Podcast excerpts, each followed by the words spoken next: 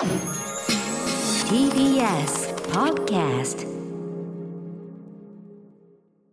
おはようございます。ガールズバンドガチャリックスピンのマイクパフォーマーアンジェリーナ3分の1です。皆さん起きてますか？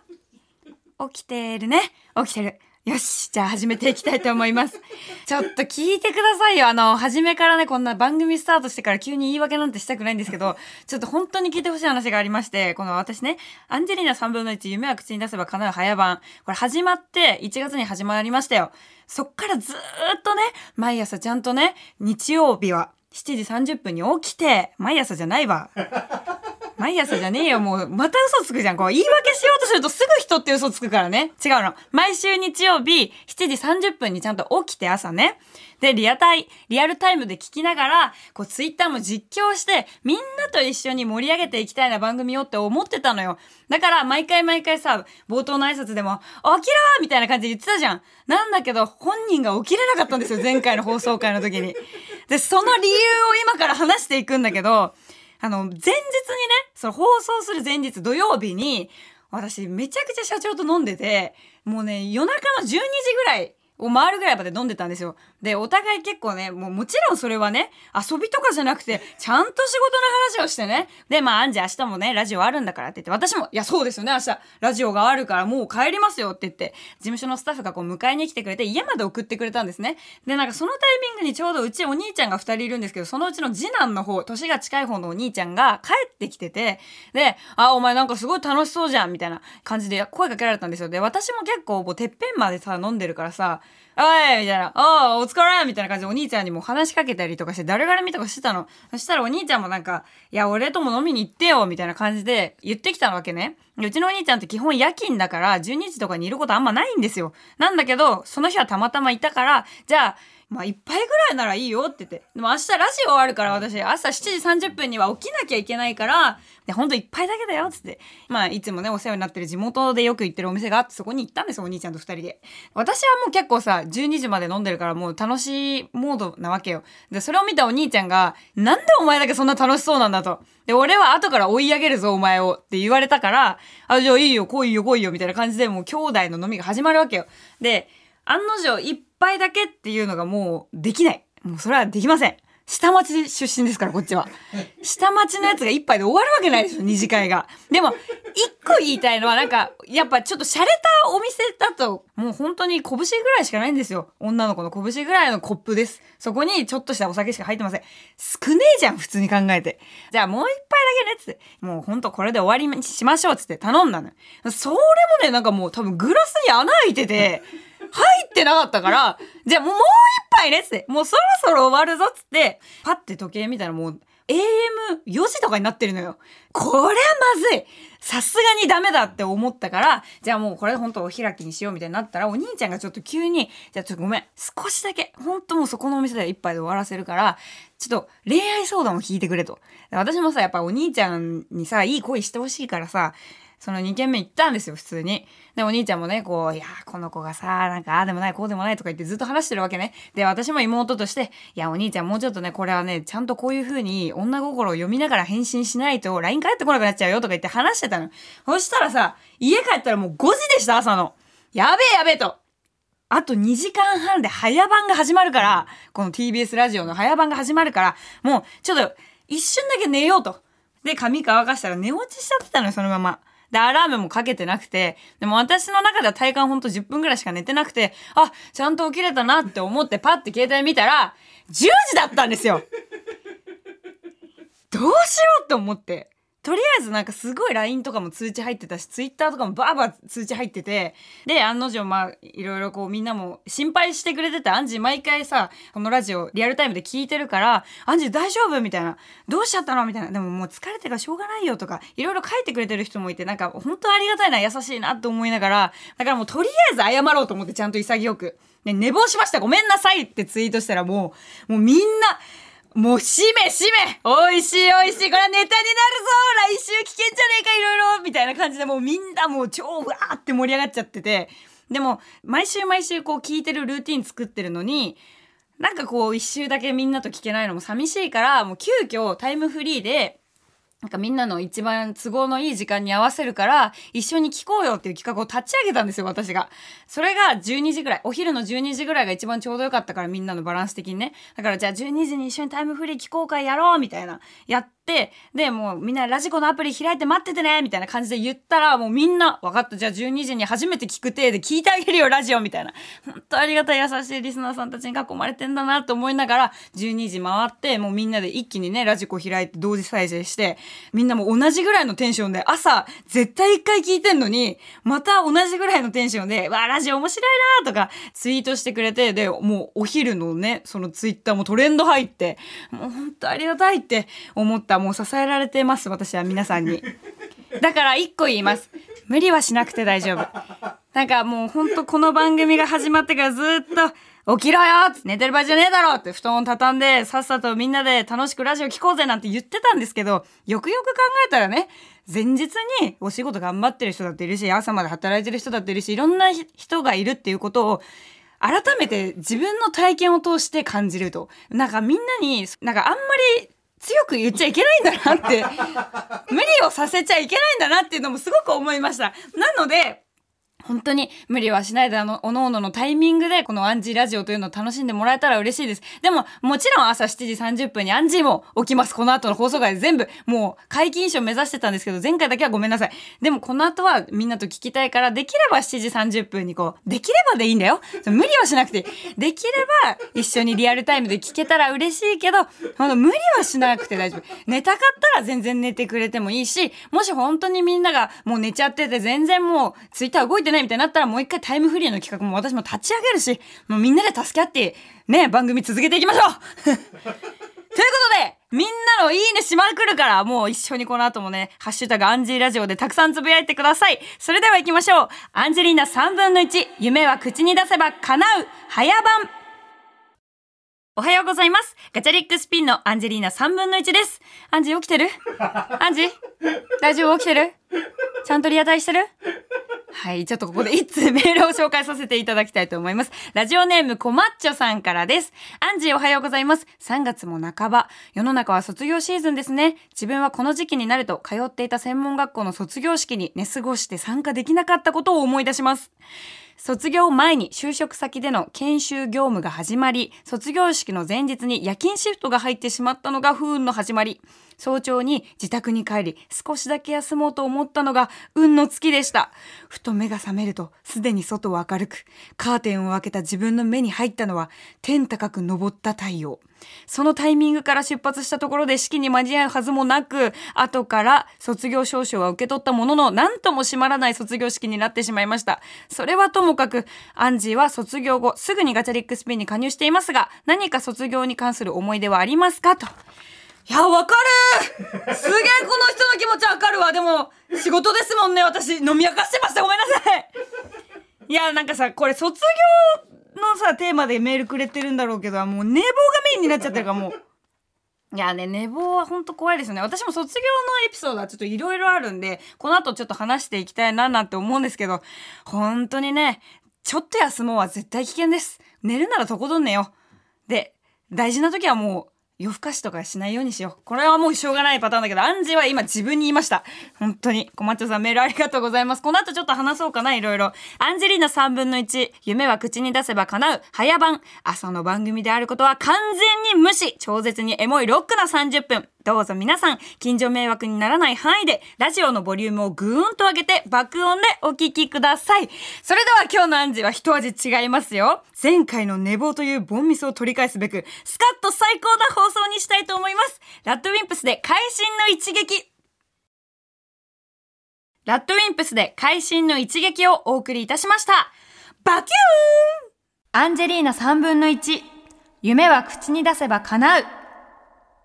改めまして、ガールズバンド、ガチャリックスピンのマイクパフォーマー、アンジェリーナ3分の1です。いや先ほどちょっとメール読ませていただいたんですが、コマッチョさんからちょっと卒業式のエピソードありますか？っていうので、まあ私ちょっと高校は特殊なとこ行ってたから中学の時の話しようかななんて思うんですけど、実はちょっとここだけの話、今までどこにも出してない話なんですけど、言っちゃいましょうか。私すごくモテてて。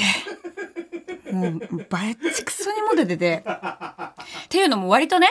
女の子が女の子をさこう好きになるみたいなさなんかこう女の子としての憧れみたいなの持たれてるタイプだったんですよね。だからやっぱ同性に好かれるってすごく嬉しいじゃない。本当の意味でそのなんか女の子としてやっぱかかっこよかったり可愛かったりさ。でで男の子だったら男の子として同性に好かれるっていうのはかっこいいみたいな。私そのタイプだったんですけど なんかもう女の子にめっちゃ好かれちゃうタイプで、まあ中学校3年生の時にね、まあ卒業式普通にあるじゃない。で、私もう早く卒業したいタイプだったんだけど、本当に後輩の子たちが可愛くて、でも私の性格上あんまり後輩の子と仲良くできるタイプじゃなかったのね。ちょっと先輩風吹かしちゃうみたいなところがあったから、廊下ですれ違ったらもう、あ、お疲れ。何？今なんか数学そうになってんだ。みたいな感じの、そういう感じの先輩だったの、ちょっと。で、だから、ちょっとあの人、クールビューティーかも、みたいな感じで、ちょっと噂をされちゃう感じだったのね。でもなんか同級生とかと一緒にいる時は結構思いっきりふざけたりとか、なんかバカなこととかもやるから、え、あの先輩って本当に仲いい人にはああいう感じなのに私たちはなんかクールな感じなんだみたいな、え、ギャップもえみたいな感じだったの。で、もうすごい、もうとにかく好かれてて、で、まあまあ、しょうがないよね、まあ、可愛かったし当時って思って、まあちょっと目立っちゃう、目立とうとしなくても目立っちゃうタイプだったんで、まあ卒業式の時にね、うちのなんか学校の文化みたいなのがあって、なんか結構、もう卒業しちゃう先輩たちが、後輩の子に、なんかこう、リボンだったりとか、交渉だったり、ボタンだったりとかをあげるみたいな文化があったんですよ。で、後輩の子たちも、ほんとその卒業シーズンになると、自分の大好きな先輩のところに行って、もう先輩みたいな、もう大好きなんで、もう第2ボタンくださいみたいな、もうそういう風潮があった学校だったんですね。で、ブレザーだったんだけど、なんかまだ第2ボタン制度みたいなのがあったのよ。だからやっぱり一番こう、欲しい先輩に、なんか第2ボタンもらえると、その後の学校生活がもう超キラキラになるみたいな、そういうおまじないみたいなのもあって、第2ボタンをもらえるのが一番嬉しい。で、2個目は交渉。学校の交渉をもらえるのが嬉しい。で、女の先輩だったら3個目にもらえて嬉しいのがリボン。で、男の先輩だったらネクタイだったりとか、まあそういう感じでちょっとまあ心臓に近い部分のものをもらいたいみたいな感じだったのみんな。で、私もなんか、卒業シーズンのもう1月ぐらいからもうそういうさ空気感が流れてくるじゃない。だから1月になると後輩の子たちが教室に来たりとかしてなんか先輩みたいな。まあまあ当時私アンジーじゃないんですけどアンジー先輩みたいな。あの私にどうしても第2ボタンが欲しいですとかなんか交渉を私にどうしても欲しいのでなんか他の人に言われても絶対あげないでくださいとか言われちゃうんですよ。だからああ欲しいの？ええまあ他の子に言われなかったらいいよ。みたいな感じで、もう私も透かしちゃうわけ。いや、あいいよ、全然いいよ。あ、リボン、あ、あげるあげる。みたいな感じで言ってたの。で、まあ当日にもらいに来る子とかもいるんだけど、結構割と予約制みたいな。だから私の周りの仲いい子とかも、もう卒業の時に絶対になんか、ブレザーくださいとか、カバンくださいみたいな。で、ボタン、交渉、まあリボンとかをもらえなかったりすると、体操着くださいとか、あと、もうブレザーほんとジャケットくださいとか、ワイシャツくださいとか、スカートくださいとかにもなるの。で、うちの学校は、中1、中2だとさ、スカート短くしちゃいけないじゃん。なんだけど、中3になると少しだけスカート短くしてもなんか、なんか OK だったのね。ダメなんだけど。だから、そのか、その先輩たちからスカートを受け継いで、で、その中3になるタイミングでそのスカートを履いてちょっとイケイケになるみたいな。そういうのもあって、もう卒業式の日は私も、もう10人ぐらいの子が並んでね、私に。で、先輩みたいな、覚えてますか？私、あの、交渉欲しいって言ったんですけど、みたいな。あ、覚えてる覚えてるって、ちゃんと欲しいって言ってたのあげるよとか言って。で、ちょっと私も、なんか前もって言ってくれた子に対してはもうなんか可愛いなってやっぱ思うから、ちょっと一言の手紙とか添えて、ありがとね、みたいな感じで渡すともう泣き始めるの、後輩の子たちが。えー、みたいな。先輩みたいな。え、交渉もくれるし、えメッセージもくれるんですか？みたいな。もう好きみたいな。もう先輩みたいになるみたいな感じで。でも、あ、いいんだよ、全然。本当そういうんじゃないからさ。この後何？あと1年、もう受験とかも大変だと思うけど頑張ってね、みたいな感じで、もうそういう風にどんどん入れて、変わり立ち変わりで、もう後輩の子たちがもうみんな、で、別の子たちもすごい並んで行列作ってる子とかもいて、もうめちゃくちゃ本当人気な子たちは、もう全部剥がれるのよ。もう、制服とかも。で、卒業式ってちゃんとさ、もうちゃんと清掃で行くじゃん。スカートもちゃんとして、ブレザーもちゃんと着て、リボンとかもやって。で、普段やんちゃな子たちとかだと、なんか第一ボタンとか開けて、なんかリボンとかもしないんだけど、その日はちゃんともう清掃だからみんなもうフル装備なわけよ。制服。でもそれを全部、もう人気な子は全部剥がれちゃうわけよ。最後に。でもし、もう 私と、すごい人気な友達、もう3、4人ぐらいはもう全部剥がれて、最終的になんか芋ジャージって言われてたのがあって、もう本当にうちの中学のジャージがダサすぎて、体操着と。で、その芋ジャージだけはどうしても後輩も大好きな先輩の芋ジャージもいらないってぐらいで本当にダサいのね。だからその芋ジャージを履いて、で、なんか卒業生なのになんか一番一年生みたいな格好で帰るみたいな。でも、ダッサい T シャツと長いズボン、長ズボン履いて、なんかブルーなんだけど、うちの中学の体操着がそのブルーのぼもう長いの履いて、で、なんかもうわけわかんない格好してる子とかもいるのよ。なんか、中途半端に剥がれちゃうと、なんか、下だけ体操着みたいな子とかもいたりとか、で、なんか、下はスカートなのに上がなんか体操着の子とかもいたり、変な格好でみんなもう3年生は帰って、みたいな。で、私がもう普通に帰ってさ、ね、今までありがとうね、みたいな感じでちょっと手紙とか渡して、わあ、もう大好き大好き先輩大好きみたいになって、で、言ってくる子とかもすすっごいだろうね。だから私の卒業式の思い出って言うともうとにかくモテまくりで、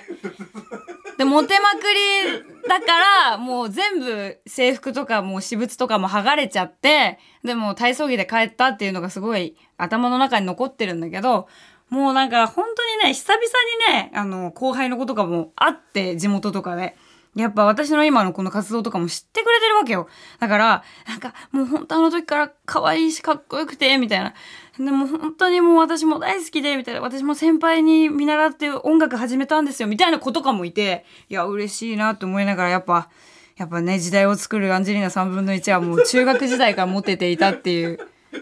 まあそういう卒業のエピソードがあるんですけど。え、え、何ですか？なんかオチとか期待してます？え、ただモテたって話ですよ。え、なんか自慢しちゃ悪いですか？だってそん時しかモテきなかったんだからいいでしょ今話させてもらっても自分のラジオなんだからまあそんなね、そんなこんなで話しましたけども、私もね、卒業って言ったらもうこの曲が大好きでずっと聴いてる曲があったので、その曲をかけたいと思います。アジアンカンフージェネレーションで、ソラニン。アジアンカンフージェネレーションで、ソラニンでした。今年卒業を迎える皆さん、ご卒業本当に本当におめでとうございます。皆さんの人生が幸せでありますように。アンジェリーナ3分の1。夢は口に出せば叶う。メールを紹介します。ラジオネームリンさん。35歳の女性の方です。アンジーさんおはようございます。3月から転職して日曜が仕事になったので、メイクなど仕事の準備をしながら聞いています。前回の放送でリスナーさんへのメールに不安があると結果に出るアンジーもどんだけ不安だなって思っても絶対に思わないようにしています。自分を奮い立たせて自分を信じるために岡本太郎マインドで爆発させて自分にエールを送っていますと答えて励まされていたのを聞いて新しい職場4日目で不安を感じていた私の心にも響きました。今までの仕事でも不安を感じながらも頑張ってきた私なら、新しい仕事もできる。そうやって自分を信じてみようと思ったら、不安や緊張が小さくなりました。他のリスナーさんへの回答でしたが、私も励まされ背中を押してもらいました。ありがとうございました。いやー、嬉しい。こんなこと言ってもらえるの、私より大先輩なのに。嬉しいです。でも、あの、読み返したらやっぱバカですね、言ってることがね。岡本太郎マインドでとか言っちゃってるんで、もう。ちょっともう本当バカ者として申し訳ないんですけど、大丈夫です。きっと本当に自分を信じることが一番うまくいくことだと思うので、リンさんもお仕事頑張ってね、無理はしすぎないようにね。もう一通紹介します。タットホシアさんからです。アンジェリーナ3分の1様、いつも楽しく拝聴しております。先日のスーパーロックな新曲、今こそ牛乳、大変良かったです。感銘を受けたので、イラストを描きました。私も毎日ケロッグに牛乳をかけ食べております。いいですね、牛乳。まだね、これ見てないの。イラスト。じゃんって見せてくれるみたい。えー、かわいいえー、かわいいんだけど、アンジーがミルク飲んでるよ、牛乳。四つ葉乳業。かわいい。Now the time. 今こそミルク牛乳 本当にかわいいありがとう